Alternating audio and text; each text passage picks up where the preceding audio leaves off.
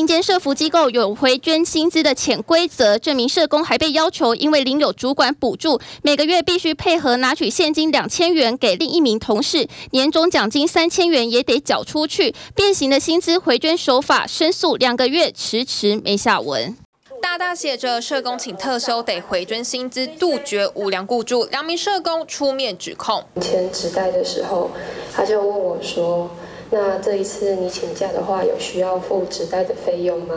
然后我就问说为什么需要付，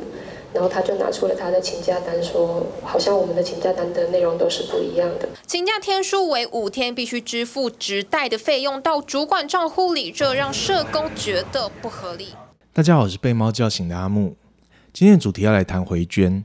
什么是回捐？为什么会有人做工作做到说要把薪水捐回去给公司呢？要讨论这个主题之前，我先要跟各位说明一下回捐这个制度是怎么来的。简单来说呢，所有有回捐争议的机构都是跟政府承接了方案的机构。今天当机构承接了政府的方案之后，政府所补助的经费里面有很大的比例是人事费，让机构可以有足够的人力去执行政府的方案。所以呢，这笔人事费是需要核销的。现在政府补助一个社工的人事费大概是三万五千块，这是方案给一个社工的薪水，所以这笔钱是一定要发给社工的，不然不能核销。可是对机构来说呢，我为了这个方案可能聘用了一个新人，但我只想给新进社工三万块啊！而且原本在我机构里面可能工作五六年的社工，他也是领三万五千块。那让一个新进社工进来，就跟我原本的社工领一样的钱，那我原本的社工一定会觉得不平衡啊！那这时候该怎么办？于是呢，这些机构的负责人就想到了一个很聪明的做法。我一样发三万五千块的薪水给新人，但是就跟他们说，因为你年资不够，所以你只能领三万块。所以每个月领薪水的时候呢，这些新进社工就必须要再签一个捐款单，把多的钱捐回去给机构。于是这笔钱可以核销，机构又多了一些钱可以运用。这个就叫做回捐。这样的做法其实已经行之有年了，我自己是运气很好没有遇到，但是呢，这是一个在社福界不能说的秘密。直到几年前政府开始推动社会安全网，社工的劳权开始被重视，才有人开始检讨回捐这个制度。但令人生气的是，到了二零二三年还是有机构敢违反劳基法要求社工捐薪水，你知道吗？在台湾违反劳基法的公司一直都有，可是也只有社福团体会用这么迂回的方式要社工捐薪水压榨社工。但我不会说这都是那些黑心社福团体的错，事实上他们也有他们的苦衷。在创造回捐这个扭曲的制度上，我们的政府也踢了一脚。社福团体也叫做非营利组织，英文的简称是 N P O。很多人误会了非盈利这三个字的意思，以为说叫 N P O 你就是不能赚钱的意思。事实上，非盈利的意思是不以创造盈利为目的的组织和团体。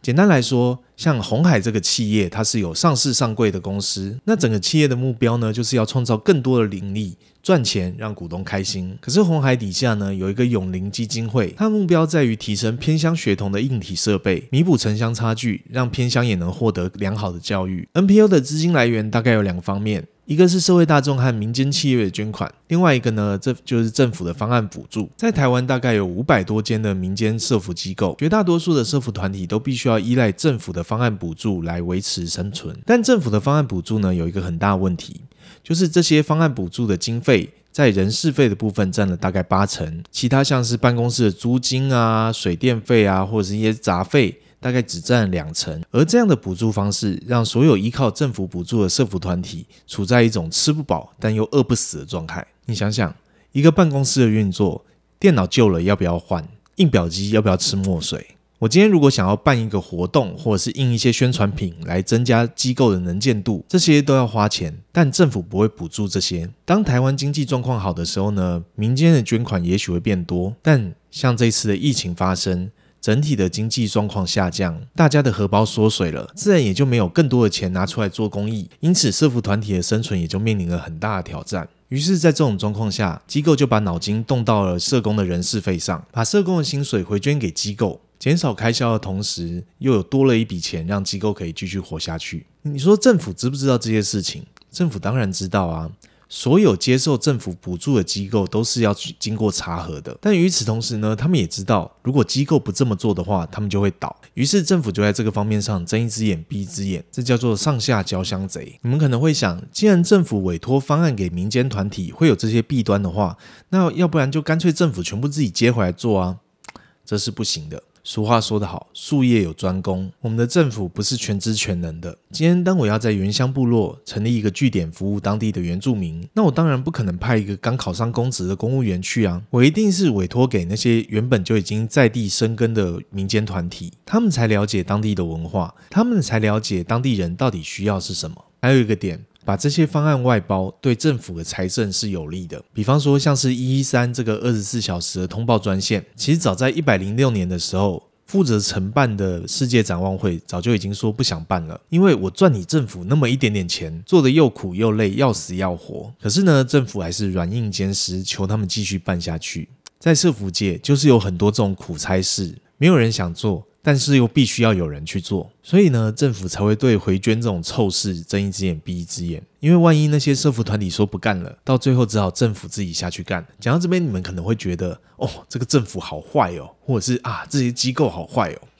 但我的目的不是要去骂政府，或者是骂这些社福团体，重点是我希望大家一起来重视这个问题。当大家都关心这件事情，把社工的权益当成是一回事的时候，我们的政府和这些机构才会去正视这个问题。首先第一个我要提的点就是 N P O 凭什么不能倒？我们一般人开公司都会倒了，但为什么这些经营不善的 N P O 可以抓着政府的痛点说，你不帮我我就倒给你看？结果呢，政府为了怕收烂摊子，漠视社工的权益，让一些压榨劳工的组织可以继续经营下去。比方说有一个以捐发票闻名的单位，他们就会要求底下的社工每人每个月要捐十张发票。还有一些服务弱势团体的单位，他们每年端午节的时候会去募捐粽子，中秋节的时候会去募捐月饼礼盒，然后回头呢，要求底下的社工每人都要负担一万块的业绩，要把这些粽子和礼盒卖出去，当做组织的收入。那你想，要是卖不完的话，最后当然是社工自己吸收啊。这些行为都是在叫社工回捐自己的薪水。然后有一些在机构里面待久了的资深社工，他们的思想也被老板同化了，跟着一起压迫新进的社工，跟他们说，我们就是这样苦过来的，你们也要吞下去。现在的年轻人当然不能忍受这种破事，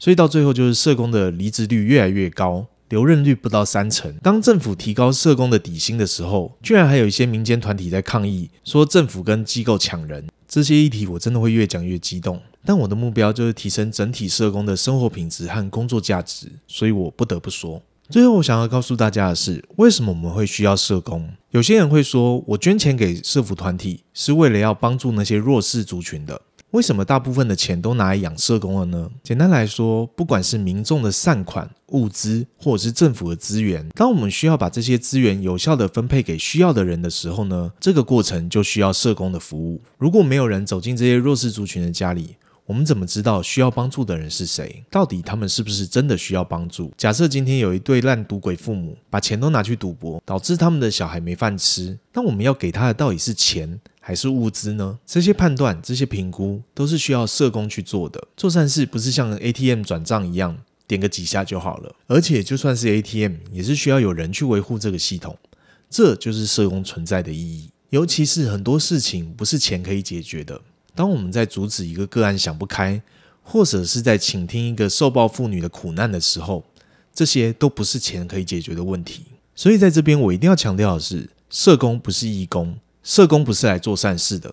社工只是一份工作，只是社工工作的目的是在帮助别人。社工一样要吃饭，一样要付房租，一样要缴贷款，一样要养小孩，只是我们常年累积下来的训练，让我们比一般人更有同理心。所以请不要再滥用社工的善良，要社工把钱捐出来。我们也是人，我们也是要过生活的。最后我想说的是，请大家帮我把这个影片分享出去，我希望有更多的人可以意识到这是重要的事情。社工的权益不应该被压榨，回捐这种事情不应该发生。我希望我们可以一起让社工的就业环境变得更友善。也感谢时代力量的王婉玉委员和邱显智委员，你们一直很重视社工的权益，帮社工发声。我希望这是我最后一次用回捐这个主题来制作影片了。今天我的分享就到这边，喜欢我们的影片请记得订阅我们的频道哦。那我们就下次再见，拜拜。中秋节的时候会去募捐蛋饼，呃不是